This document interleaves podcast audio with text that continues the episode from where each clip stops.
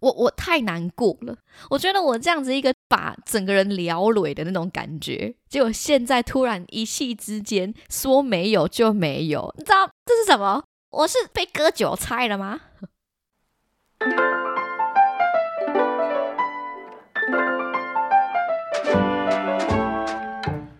？Hello，大家好，欢迎收听《管不了这张嘴》，我是小赖。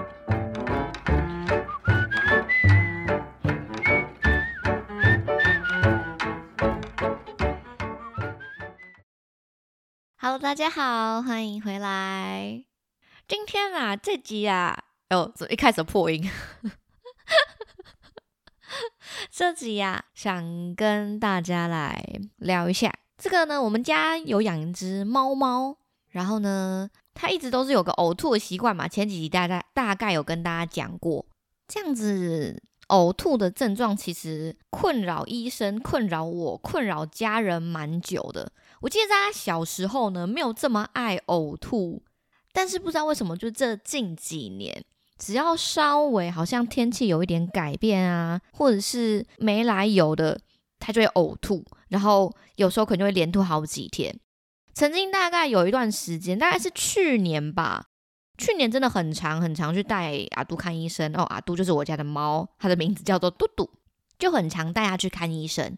有时候比较密集，大概会是一个月就会带他去看个两次，两个月带他去看三次这样子的一个频率，但始终一直都找不出来一个原因，医生也没有办法每次都可以很清楚的去解释说为什么会有这种事情发生。这样，最近一次大概是呃差不多在三个礼拜之前，他那一个礼拜几乎每一天的。早上、中午的时间都会呕吐，时间大概差不多落在十一点到一点半之间，就是很明确。然后已经连续七天都一直在吐，但这一天也就只吐那一次，其他时间也都没有吐，真的非常奇怪。可在这之间呢，环境啊，然后食物啊什么之类都没有改变。有养猫猫的人，或者是有养猫小孩的人，可能会知道说，本来宠物对于一些外在的环境，其实都会蛮紧张的。但我们家其实没有太明确的改变，然后又刚好卡在一个它每一天固定时间都会呕吐的这个惯性运动，搞得我们很头大。因为他其实之前很常去看医生嘛，医生已经看到这是，就是说。他如果在在吐，可是他食欲，然后他的精神状况都完全没有受到影响的话，那其实就无所谓，应该就没关系。就医生其实就已经有点双手一摊啊，不然就是这样吧的 这种。最近这一次的连续呕吐呢，对于我这个主人的观察来说，以及医生这样听起来也觉得不太正常，所以大概在三个礼拜前就还是带我家的猫猫去看了医生。看医生的时候，当然就是他还是会问一些比较常见的问题。那想当然就是都排除嘛，像是我刚刚说的，说什么家里有很重大的改变呐，有什么新的人呐，有什么环境上面的移动啊，其实也都没有，基本上一切就是一如往常。然后有一天他就突然给给你大爆吐，然后吐个七天这样。医生后来去做了一开始的。呃，所谓的物理检查，就是他摸摸它的毛啊，抓抓它的肉啊，怎么等等之类的。这样观察下来，就发现其实没有什么太大的异状。医生就开了一个两个礼拜，对，为期两个礼拜的药。然后，因为他实在都没有办法检查出来说有很明显的外观上面的改变，医生这时候就建议我们说，不然就带我们家的猫咪来去做更进一步的超音波跟血检的检查。如果有什么比较重大的问题，可能当下就可以看得出来。那如果没有的话呢，也算是可以排除掉一些比较重大的原因。所以就在几天之前，就真的是一个热腾腾的事件。几天之前去照超音波跟去做血检，检查的结果出来呢，大家应该也可以想得到检查结果出来是什么，就是检查结果出来什么数值之类，诶。都非常的漂亮。如果换算成人类的话呢，我们可以把它想成想成是你去做了健检，然后你的健检完全一个红字都没有，你就是一个健康的好宝宝，你就是一个身体的模范生。所以我们可以说阿都就是猫猫界的身体模范生第一名，完全没有任任何一点红字、红血球、白血球问题呀。然后加上猫猫本来会有一些肾病，也就是猫咪不喜欢喝水，所以它们就会有一些呃肾脏的疾病。但是阿都居然连这个的数值都没有，哇！我天，这当然就是一件好事，就是我们获得这样子一个非常好的一个新闻。这中间有一段我觉得还蛮有趣的，医生就是因为还有照 X 光，所以他就把每个部位的脏器，好比是说什么胃啊、肠啊、幽门啊这些各个部位，都会稍微做讲解，让身为四主的我知道说我们家猫咪的身体体内到底是一个怎么样子的环境。他讲到一个差不多肾脏的部分的时候呢，他特别把它拉出来讲。哦，其他都很健康哦，其他都都就是非常非常正常。来，你看哈，这是你们家猫猫的肾脏，左边这一颗呢，你可以看到它这个形状非常漂亮，包括它里面的一些状态，也没有什么发炎或什么的，它就是非常漂亮的肾脏。哎，没错，医生用了“漂亮的肾脏”这几个字来形容。就是你把他的照片拿出来看，知道这个还蛮好笑，就像是哎，你把那个 X 光照出来，你知道吗？医生就说：“哎，小姐，你的心很漂亮哦，小姐，你的心脏长得算是很漂亮哦，或者是或者是什么？人家是相亲嘛，拿出一个什么相亲的照片，说：哦，你家女儿长得很漂亮哦，哦，你家儿子长得很帅哦，大概就是这种口气，说：哦，你家猫猫肾脏是很漂亮的哦。”他大概强调这件事情，强调了三次，以此证明说，到底我们家的多肾脏到底是有多漂亮。他说，这个美丽的程度，在猫猫界来说非常的少见哦，百年难得一见的好肾脏的感觉。因为通常猫咪都会有呃肾脏的一些问题，尤其是可能在年纪更大之后，它就会更有这样子的一个肾脏问题的征兆出现。但是没有，我们家的猫咪就是一只漂亮的猫咪，你知道吗？我在那边说我家猫咪很漂亮的时候，我是说它从里到外都很漂亮的那一种。所以他左边看完之后就说：“哎，换右边，右边一样也说，以猫咪来说，真的非常非常少见，它的肾脏真的很漂亮。”我有一种在听我我们家女儿被称赞的感觉，你知道吗？那我们家的家人呢，就是我的妈妈，其实也非常非常担心，说阿多身体状况是怎么样。毕竟他一直吐，其实也不太对。这时候，我妈妈做了一件我觉得非常非常可爱的事情。当我在说这个三个礼拜之前的时候，不知道大家有没有联想到这个时间点是什么时候？我在录制这集的时候，差不多鬼门刚关，呃，三个礼拜之前。就是什么呢？鬼门刚开的时候，我带阿都回来，然后隔几天早上哦，他就突然来跟我讲说：“ 女儿，女儿，我跟你讲一件事情。你是说阿都不是去看了医生，怎么都没有效，然后就是感觉看了就是也没有找到一个很明显的问题吗？”我说：“对啊，怎么了吗？”我妈就说：“ 那我觉得是这样，现在七月了。”所以嘞，有没有可能其实是有一些不干净的问题哦？所以呢，我个人是这样子觉得啦，不然他不可能这样子无缘无故就给你吐一下吐一下，应该有卡到。Hello，我说哈，你现在是说你现在是说我家的猫咪？你现在是说阿都耍丢吗？他说不然我找不出来其他原因啊。就只有这个，你看我们价没变动，也没怎么样，唯一变的是什么？现在在七月了嘛。我妈是一个非常非常有信仰的人，所以她就把阿都就是连续呕吐这件事情归咎在因为是七月鬼门开，她可能不知道哪里有可能被去哎吓到，有可能就是有稍微的呃去吓到这样子的一个问题。所以他那天就心血来潮跟我讲说：“哦，我跟你说，我今天早上有点香，就我们家其实是有檀香的。”他就来跟我分享这件事情，说：“我我今天早上呢就有用了檀香哦，把家里净化一下，哎，去那个阿都旁边身边绕一绕，看一下会他会不会好一点这样。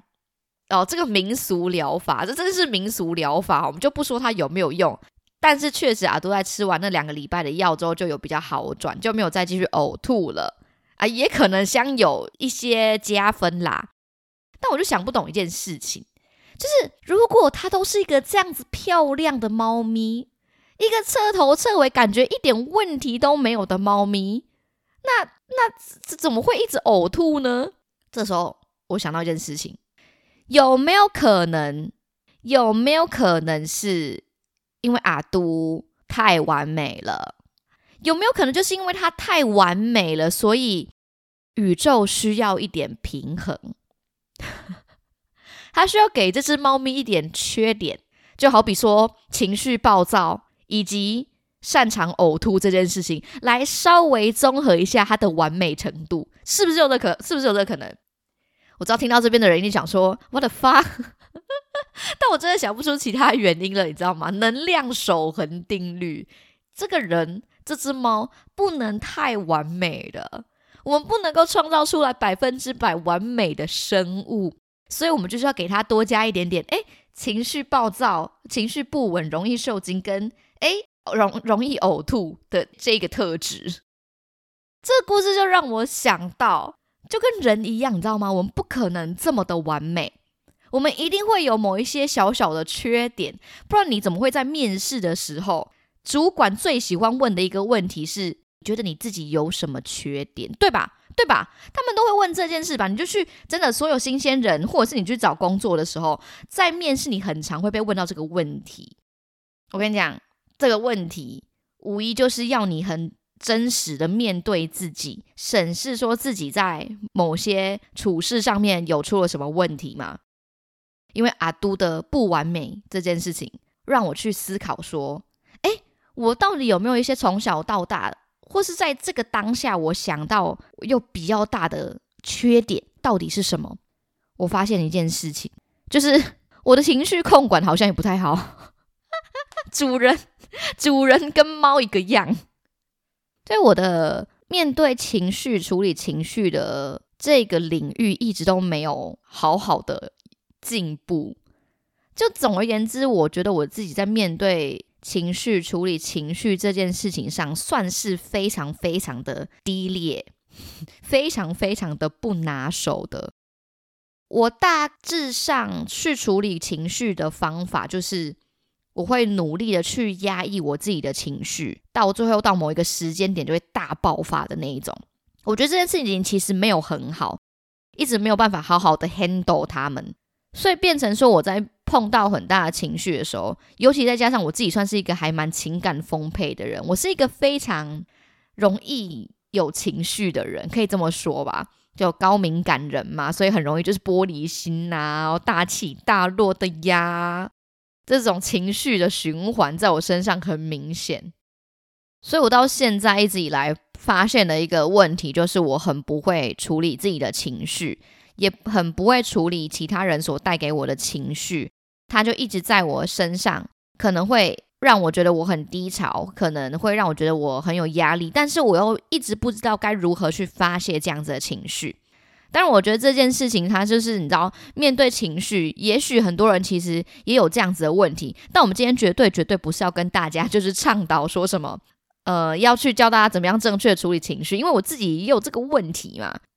我在博客来上面看到几本书，就是在讲说要如何面对自己的情绪，处理它，放下它，然后怎么样去与焦虑啊、与压力去做平静的相处。哦，对，他现在在我的购物车，我可能等一下就会结账了。但今天想跟大家分分享的，反而是我在我的印象当中，有什么是我真的情绪大溃体到我可能觉得自己一发不可收拾的状态，但还是尽量用一些比较。轻松的方法来大家一起看啦，就是你知道，也许你也有这个问题。说到情绪管理，我觉得我最容易失手的时候，大概就是在讲到感情的部分，还有家庭啦。但是我觉得跟家人之间的相处啊，本来就是一个还蛮需要学习的一个哲学。这件事情我也到现在也还是在努力当中。但我们就先从一些你知道已经过往的故事哦，反正已经过去了。来跟大家分享，我第一次碰到我真的觉得撕心裂肺的时候，我觉得是在我高中的时候，对青春年华，那时候认识了呃我的算是初恋男友吗？但因为那个时候第一次遇到这样子的感情状况嘛，第一次经历了所谓很痛彻心扉、刻骨铭心的分手，所以就造成我情绪大溃堤，真的是哭烂。我从那个时候就在有一个呃，我觉得我不知道算是好或者不好的一个习惯，就是从那次之后，我就会开始每结束一段感情就会开个检讨大会。就是会开一个自省大会的感觉，我就会在脑中开始盘算，说我到底是哪里出了问题，是不是我的问题，所以才导致这段感情没有一个善终。那时候我跟我的初恋男友分手的时候，他给了我一个分手的理由，他说：“我觉得你太像小孩子了。”我那时候大概是我的高中一年级吧，我确实就是小孩子啊。他在跟我在一起的时候，不是就已经理解到我的年纪这件事情吗？但我那时候就开始的在自省，在开始检讨大会开起来喽。我开始在想说，嗯，所以我在这里面发现了一个问题点，就是我太小孩子了，我可能太不成熟了，我太幼稚了，所以他才会觉得他需要一直在照顾我的感觉。好，好，那我应该要就是懂得成熟一点。但是这就是一个理性层面嘛，感性层面的我就是大家刚有听到我说，我是一个非常情感浓厚的人，我的情绪就排山倒海而来，就像是海啸一样，完全淹没我。我过了行尸走肉的好一段日子。诶，我那时候选了一个我觉得非常非常不好的方法，在这边跟大家以此借鉴，希望大家不要学。我那时候不知道哪里来的想法，觉得。我如果我要快速的走过伤痛，你知道一个防卫机制起来喽。我要快速的走过伤痛，我应该要怎么样好好的弥补这件事情？就是，我们就开始另外一段故事，这个故事就是过去了，对吧？大家有理解我这个意思吗？所以呢，我就想方设法要让自己赶快超脱这个非常非常难过的情境当中，我就开始努力的去认识其他人。然后看看有没有什么能够转移我自己注意力的方式。诶，但我真的要说，这真的很不好，这也是一个不良示范，希望大家不要学习，因为到最后就是伤的就是你跟另外一个人而已。好，总而言之呢，我后来就又认识了一个新的男生，开始就跟他有一些比较多的互动。我想透过这件事情来借此弥补一下我自己受伤的心。我真的在此跟那位仁兄说抱歉，我真的太像小孩子了。你现在再给我一次，我真的不会做这种选择，我真的不会。但因为我不会处理这个情绪嘛，所以我就觉得说，那自己处理不来怎么样，给别人处理喽。超懒，我真是个烂咖。我记得有一次。大概已经这件事情可能已经过了几个月，但是我还是在那个情，就是悲伤情绪久久无法释怀嘛。但同时，我又一直强迫自己去认识新的人，去想办法分心，不要把自己的焦点放在悲伤跟沉沉浸于悲伤的情绪当中。我记得我那时候后来开始跟另外一个男生有比较好的深交之后，有一次。我要坐公车，然后跟他一起出去，像是约会之类。我忘记实际上的地点是哪里了，但是我记得那个景象非常的明确，是我坐在公车一个靠窗的位置，然后甚至是在左边，我就看着窗外的景色，默默的流泪，就是真的眼泪止不住的那一种哦，一直刷刷刷刷，眼泪就是疯狂疯狂的流，这样。因为我就想到，天呐！我在前一段感情的时候，我跟我初恋男友出去的时候，我好像也有经过这边，这叫什么？触景伤情，睹物思人。但是怎么样，人事已非。我那时候心中就出现这个心之排句，我就想说，哇，我当初也经过这个地方，但是我旁边这个人已经不在了。这样，眼泪就一直一直疯狂流，疯狂流。而且我跟你讲，我记得我那时候脑袋听的是什么歌？那时候好像听的是。呃，梁静茹的《想念是会呼吸的痛》，我靠，真是文青到一个不行，我真的，我真的搞不懂自己小朋友的时候在干嘛哎。但我就边听我就边流泪，我想说事情怎么演变成这样？我在哭泣的同时，我先要去见下一个人，我真的好坏哦。但是我就是哭的很难过，有一点止不住，甚至是。在我的眼眶可以看到已经红红的那种，不是那种小流泪，你还可以说哦没有没有，我只打打哈欠，没有办法，已经哭到你没有办法有转还跟借口的余地。人家一看到你就知道说哦，你这个人刚刚哭了。过没多久之后，公车就到站了。到站之后呢，我就去呃找那个男生嘛。那男生一看到我，第一句话就是嗯，你刚刚哭哦。他应该是出于关心的，想说我怎么哭了？这样，但是我也不能够很老实的跟他讲说没什么，就只想到一些以前的回应，因为这样子搞得我自己真是一个烂人，这是一个吉凶之人，吉坏之人，所以我就赶紧编了一个借口说，哦，没有，我只是觉得太想你了，呀，我好坏。这是我第一次，真的人生的第一次感受到，说哇，原来我有这种被情绪攻击溃体的时候。原来不是认识了一个新的人，过去的伤痕就会经过，没有，没有这么简单。从那之后，我就学到一件事情：是你不会靠着另外一个人来疗愈前一个人所带给你的伤痛或者是悲伤。最终要真的面对情绪，好好处理情绪的人是自己。因为别人不会知道你真的难过的点是什么，不然人家只会觉得你很想他，想到要哭诶。也在另外学到了一件事情，就是透过转移注意力这件事情，它可能是一个短暂的快乐跟短暂的抒发，但实际上这个伤痕还是会需要一段很长的时间去消化跟静置之后，你才会再慢慢好起来。我真的必须在这边是感谢那位仁兄。后来接纳起这样子如此破碎的我，然后甚至可能不知道我在这里面还在做一个自我疗愈的过程。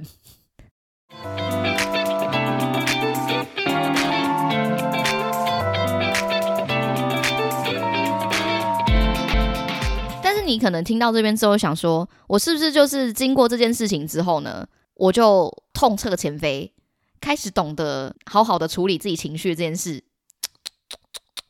没有，没有，没有。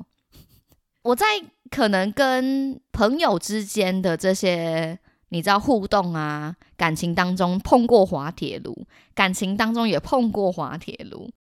这就是我归纳出，原来我到现在还没有懂得以及学会如何好好处理情绪的一些例子吧。好，但就是今天跟大家先分享感情的部分啦，友情啊、亲情的部分，我们之后再讲。所以这件事情之后呢？大学的时候，那时候我也我也碰到了一个男生，在这之间呢，大家有有发现，我就已经开始逐渐建立起一种自省机制，就是只要我我们可能有吵架，或者是有发生什么事情，我就一律先往我自己身上堆，对吗？因为我的高中初恋是这样子告诉我的嘛，好像是因为我的问题，然后所以我们分手，我就开始养成这样子一个检讨会例行的自省机制。所以，我到大学的时候，依然只要是跟另外一半有吵架，跟任何人有吵架，我一律都会先去思考，说我自己是不是哪里做错了，然后让对方不开心，让对方不喜欢我。这件事情，我到现在就依然在克服着。也就是为什么可能前几集前几集有跟大家讲到说，我很害怕别人的眼光这件事情，我觉得很难忍受，因为我会觉得是不是我哪里做的不对，或者是是不是我出了什么问题。所以导致别人需要这样子看待我，我就会很努力的想要让我身边的人都喜欢我。虽然我知道对于很多人来说，你们其实可以很清楚的明白说，喜欢你的人就会喜欢你，不喜欢你的人就会不喜欢你。很多事情是你没有办法去改变的，你只能努力做你自己。对我们当然也知道这件事情，但是我在这边做一个广大的发声。我们这一类人，我相信一定有啦。我相信我不是孤单的，对吧？一定有我们这一类人，是我们会很害怕别人的眼光，会很努力的想要跟那些半生不熟的人打好关系。我们会试图想让这些人喜欢我。那如果人家不喜欢我，我们就会觉得说，我们是不是哪里出了问题？反正一律就是先从自己上身上开始找一些问题点就对了。大学的这个男朋友呢，我算是跟他这样子来来回回、分分合合、藕断丝连，有大概一年多两年的时间，也算是一个很长的时日。大家哎，大家想想看，我们大学才多久，我就可能花了一半的时间在这个人身上。在这边分分合合，自我检讨当中。我跟这个这个男朋友呢，前前后后可能经历了分手，不知道大概有几次。第一次的时候，他跟我提了分手，是完全没有任何征兆的。我记得那是一个寒假吧，大学准备要放寒假了。我们前一天呢还一起看了电影，隔天之后就开始这个人就神隐，就是 ghost 我。我怎么样找都找不到，你知道吗？我怎么样去要去联络他，都完全完完全全找不到这一个人，就突然之间消失了。我就想说奇怪，发生什么事情？为什么他这个人突然就是消失在我的世界，消失在我这个社群社交圈当中呢？我就想不清楚这一点。到后来呢，我几乎什么方法都试过了。因为你知道传来他都不回，打手机他也不接，甚至是转到那个叫什么语音信箱嘛，哇靠！到最后，大家知道我怎么样找到这个人的吗？我 去他的脸书传了讯息给他。大家你们多久没有用脸书传讯息了？你们老实说，可能对于很多你知道我们这个世代的人，或者是 Gen Z 的人来讲，脸书是什么？脸书到底还有谁在用？大家都赖嘛，对不对？大家打电话也都赖嘛，到底还有谁在用脸书？对我靠着脸书的 Messenger 找到了他，然后去问说是怎么回事，他去哪里？为什么我都找不到他？他这时候呢就传了一句说：“我们分手吧。”在前一天还跟我好好去看电影的时候呢，隔天他就跟我说：“我们分手吧。”我当然就是当场晴天霹雳，想说。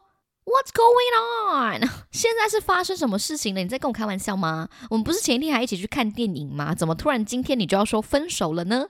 那我就当然也把这件事情就是提出来嘛，我就提出我的疑问说，可是怎么这么突然？我们不是前一天才看电影才好好的吗？啊，怎么突然之间你就说要分手了呢？他就这时候跟我说了一句，我其实。很早就想跟你提分手了，只是我一直找不到一个适当的时间点。刚刚好现在就寒假了嘛，所以我想说我们可以彼此冷静一下。我真的在此强调，冷静一下就是一个世纪大骗局。冷静一下就是白话文的，我想跟你分手，但比较好听一点。那我当然就继续问他说：“你说你已经想很久了，是什么意思？你很早之前就想跟我分手了吗？”他就回我说：“对我很早就觉得我没有这么喜欢你了。”登愣，真的登愣！我人生第一次体会到一个什么叫做哑口无言，你知道吗？这时候脑袋当中开始千丝万绪的再去思考说：所以，所以我们之前在一起的日子，你都是被我勉强的吗？你都是在靠意志力在战斗吗？你在跟我相处的时候，其实你都是不快乐的吗？你都是装出来的吗？其实你也没有真的喜欢我是吗？因为他说他很久就想跟我说分手嘛，他早就不喜欢我了，只是他后面就一直知道靠着意志力在撑的感觉。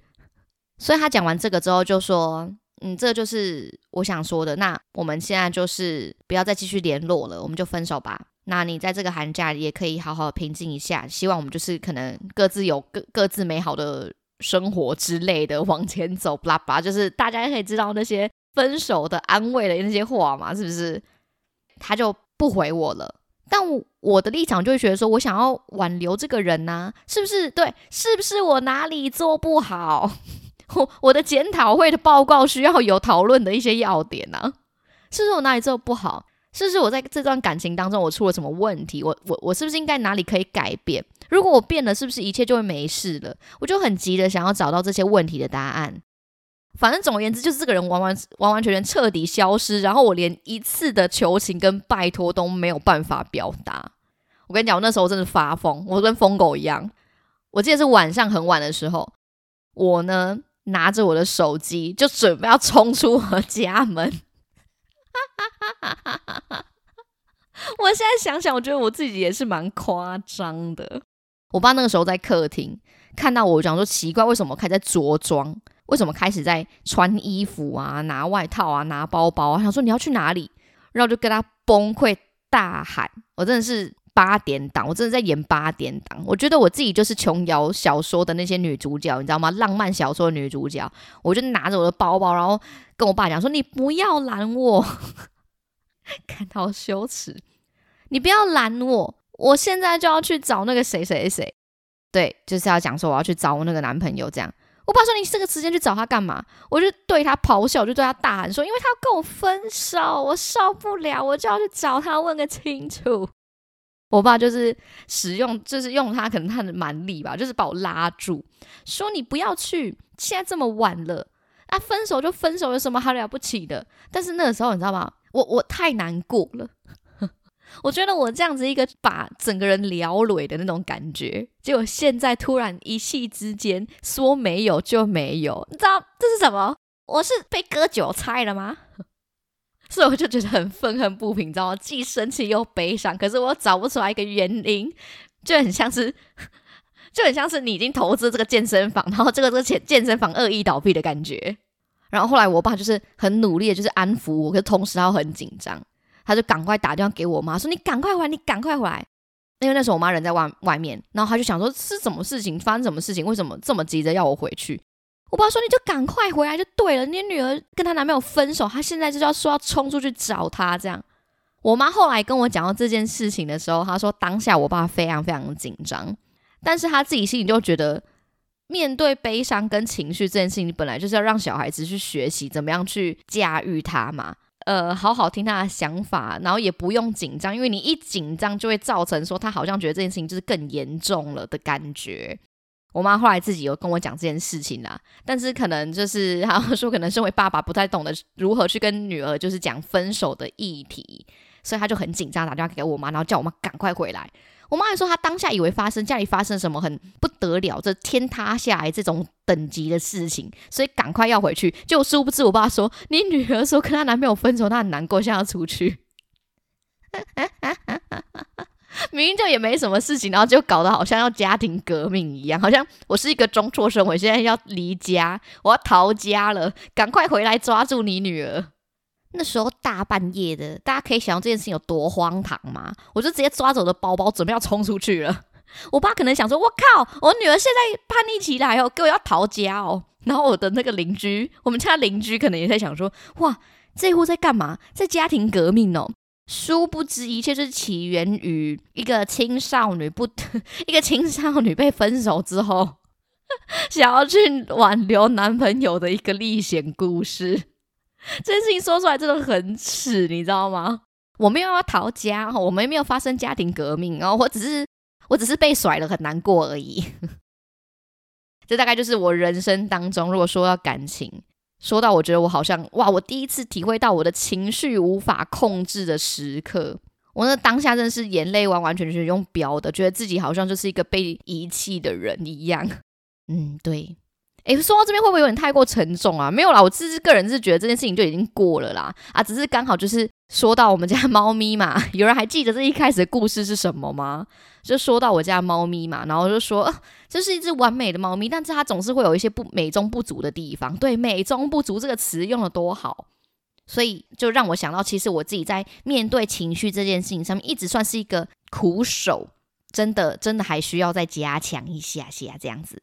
那这件事情就是一个一生的课题，还在努力当中。对，所以我等一下就一定会把我那个 对于情绪自愈的这些哦书，完全放用砸的，用投的，直接把我投进我的那个购物车里面，等下就下单。